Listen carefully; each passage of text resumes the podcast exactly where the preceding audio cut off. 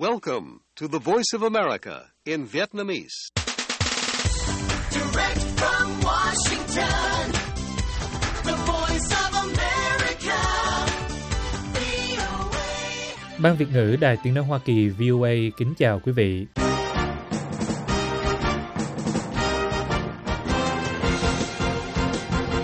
Chúng tôi xin mở đầu chương trình thời sự quốc tế sáng thứ Bảy ngày 24 tháng 2 năm 2024 ở Việt Nam với phần lược thuật các tin đáng chú ý.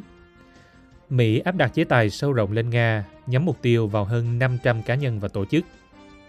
Ngoài ra, những tin tức khác đáng chú ý bao gồm mẹ của lãnh đạo đối lập Nga Navalny được nhìn xác con, nói bị yêu cầu phải an táng bí mật. Trung Quốc đặt mục tiêu kiềm chế can thiệp nước ngoài vào Đài Loan trong năm nay. Nga thua kháng cáo lệnh cấm của Ủy ban Olympic quốc tế.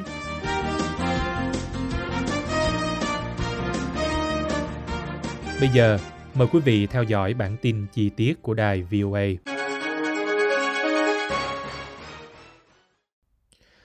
Mỹ hôm 23 tháng 2 ban hành các chế tài sâu rộng để đánh dấu 2 năm ngày Nga xâm lược Ukraine, nhắm vào hơn 500 cá nhân và tổ chức khi Washington tìm cách tăng áp lực lên Moscow.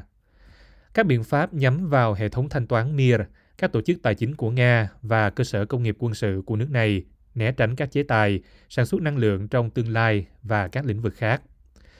Trong một phát biểu, Bộ Tài chính và Bộ Ngoại giao Mỹ cho biết các biện pháp trừng phạt cũng nhắm vào các quan chức liên quan đến cái chết của lãnh đạo phe đối lập Nga Alexei Navalny.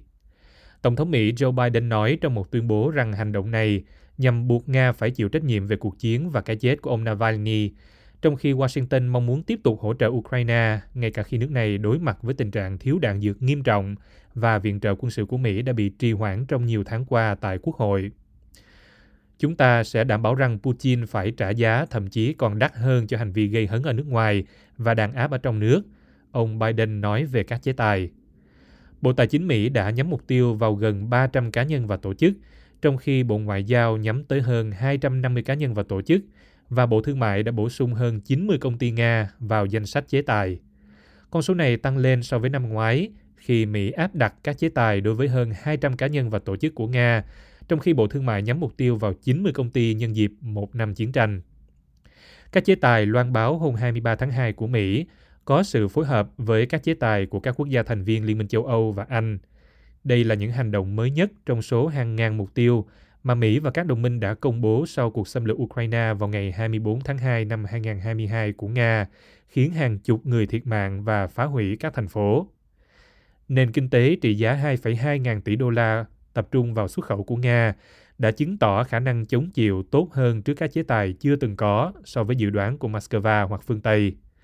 Chính quyền của ông Biden đã cạn kiệt số tiền đã được phê duyệt trước đó cho Ukraine, trong khi yêu cầu cấp thêm ngân quỹ đang phải chờ mòn mỏi tại Hạ viện do phe Cộng hòa kiểm soát.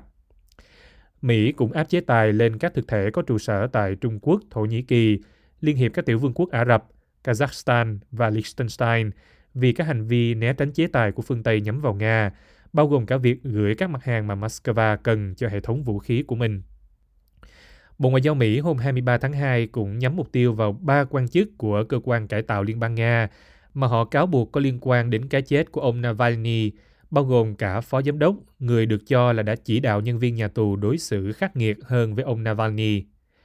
Các chế tài cũng nhắm vào các cá nhân có liên quan đến điều mà Bộ Ngoại giao Mỹ gọi là việc cưỡng bức chuyển giao hoặc trục xuất trẻ em Ukraine đến các trại nhằm cải tạo chúng ở Nga, Belarus và Crimea.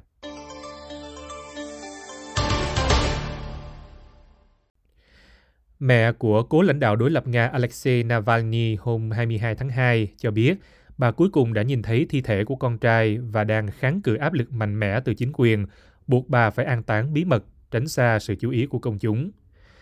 Trong một phát biểu bằng video từ thành phố Salekhard ở Bắc Cực, bà Ludmila Navalnaya cho biết Bà đã được phép nhìn thi thể của con trai trong nhà xác thành phố vào tối ngày 21 tháng 2. Bà nói, theo luật, lẽ ra họ phải giao thi thể của Alexei cho tôi ngay lập tức, nhưng cho đến nay họ vẫn chưa làm như vậy. Thay vào đó, họ áp lực tôi, đặt ra các điều kiện về địa điểm, thời gian và cách thức chôn cất Alexei.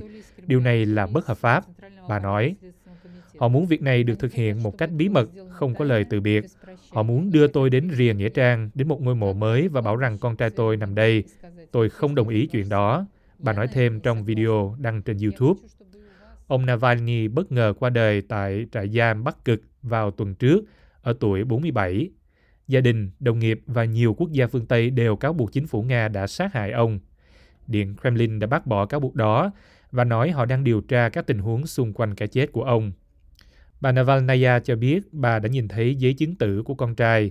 Các trợ lý của ông cho biết giấy chứng tử ghi rằng cái chết là do nguyên nhân tự nhiên. Theo OVD Info, một tổ chức giám sát các vụ bắt giữ chính trị, kể từ khi ông Navalny qua đời, khoảng 400 người đã bị giam giữ trên khắp đất nước vì tìm cách tỏ lòng thương tiếc đối với nhà lãnh đạo đối lập này. Nhà chức trách cũng đang phong tỏa một số đài tưởng niệm nạn nhân bị Liên bang Xô Viết áp bức trên khắp nước Nga, mà người dân đang sử dụng để tưởng nhớ ông Navalny một cách ngẫu hứng. Mẹ của thủ lĩnh phe đối lập cho biết chính quyền đã đe dọa bà về tiến trình an táng. Tôi quay video này vì họ bắt đầu đe dọa tôi, nhìn vào mắt tôi. Họ nói rằng nếu tôi không đồng ý tổ chức tang lễ bí mật, họ sẽ làm gì đó với thi thể của con trai tôi, bà nói. Tôi không muốn những điều kiện đặc biệt, bà nói. Tôi chỉ muốn mọi việc được thực hiện theo pháp luật. Tôi yêu cầu thi thể của con trai tôi phải được trả lại cho tôi ngay lập tức. Ông Navalny đã bị bỏ tù từ tháng 1 năm 2021 khi ông trở về Moscow sau khi hồi phục sức khỏe ở Đức sau vụ đầu độc bằng chất độc thần kinh mà ông quy trách cho Điện Kremlin.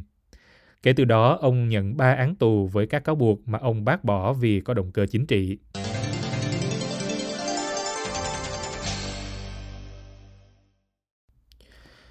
Trung Quốc đặt mục tiêu kiềm chế sự can thiệp của nước ngoài đối với Đài Loan và kiên quyết chống lại mọi nỗ lực hướng tới độc lập chính thức của hòn đảo trong năm nay, nhân dịp kỷ niệm nhạy cảm 75 năm ngày thành lập nước Trung Quốc Cộng sản, truyền thông nhà nước cho biết hôm 23 tháng 2.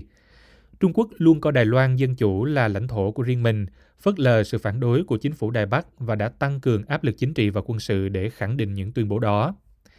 Đài Loan hồi tháng trước đã bầu Phó Tổng thống đương nhiệm Lại Thanh Đức làm Tổng thống kế tiếp, người mà Bắc Kinh đã gọi là kẻ ly khai nguy hiểm.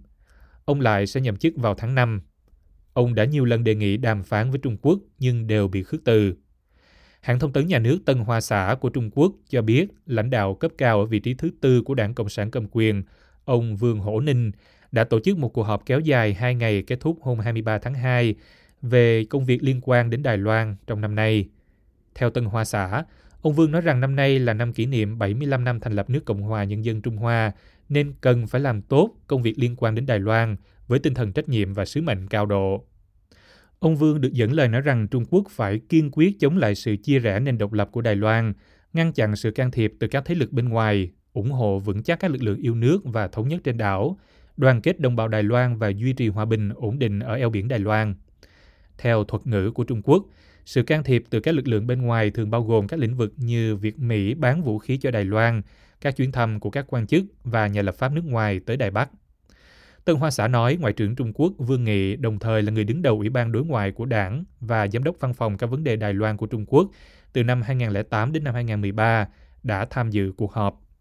Chính phủ Đài Loan nói rằng Trung Quốc không có quyền tuyên bố đại diện cho người dân hòn đảo này trên trường quốc tế và vì Cộng hòa Nhân dân Trung Hoa chưa bao giờ cai trị Đài Loan nên các tuyên bố chủ quyền của họ là vô hiệu.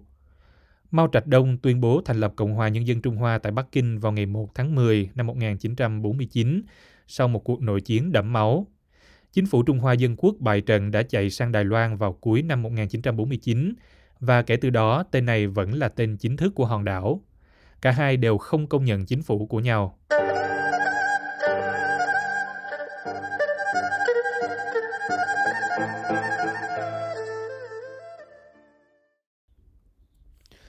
Tòa án trọng tài thể thao hôm 23 tháng 2 cho biết rằng Nga đã thất bại trong việc kháng cáo quyết định đình chỉ của Ủy ban Olympic quốc tế vì nước này công nhận các tổ chức khu vực từ các lãnh thổ bị sát nhập từ Ukraine. Ủy ban Olympic quốc tế hồi tháng 10 đã cấm Ủy ban Olympic Nga công nhận các hội đồng Olympic khu vực dành cho các khu vực do Nga chiếm đóng ở Ukraine, gồm Luhansk, Donetsk, Kherson và Zaporizhia. Việc đình chỉ đảm bảo Ủy ban Olympic Nga sẽ không đủ điều kiện nhận tài trợ và không liên quan đến phong trào Olympic, nhưng không ảnh hưởng đến bất kỳ quyết định nào về việc các vận động viên Nga tham gia Thế vận hội Paris 2024.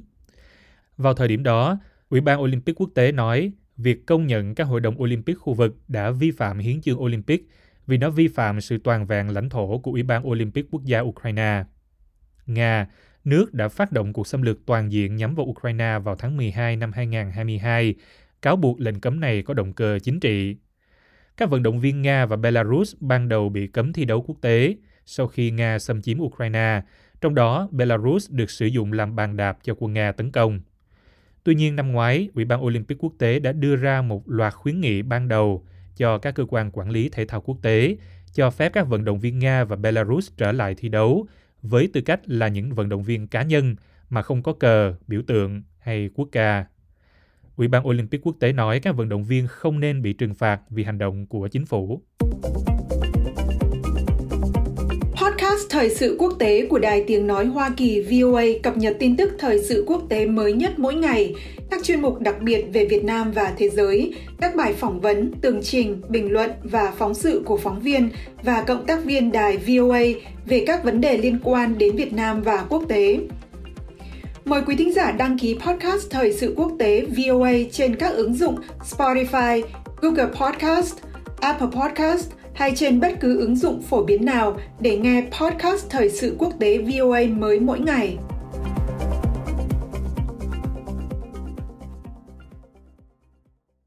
Chương trình thời sự quốc tế thứ Bảy ngày 24 tháng 2 năm 2024 của đài VOA xin được kết thúc tại đây. Mời quý vị theo dõi tin tức được cập nhật thường xuyên trên trang web của Ban Việt ngữ ở địa chỉ voa tiếng việt.com. Cảm ơn quý vị đã lắng nghe và xin hẹn gặp lại quý vị trong chương trình sáng mai trên podcast. Hoàng Long cùng toàn ban Việt ngữ kính chào quý thính giả.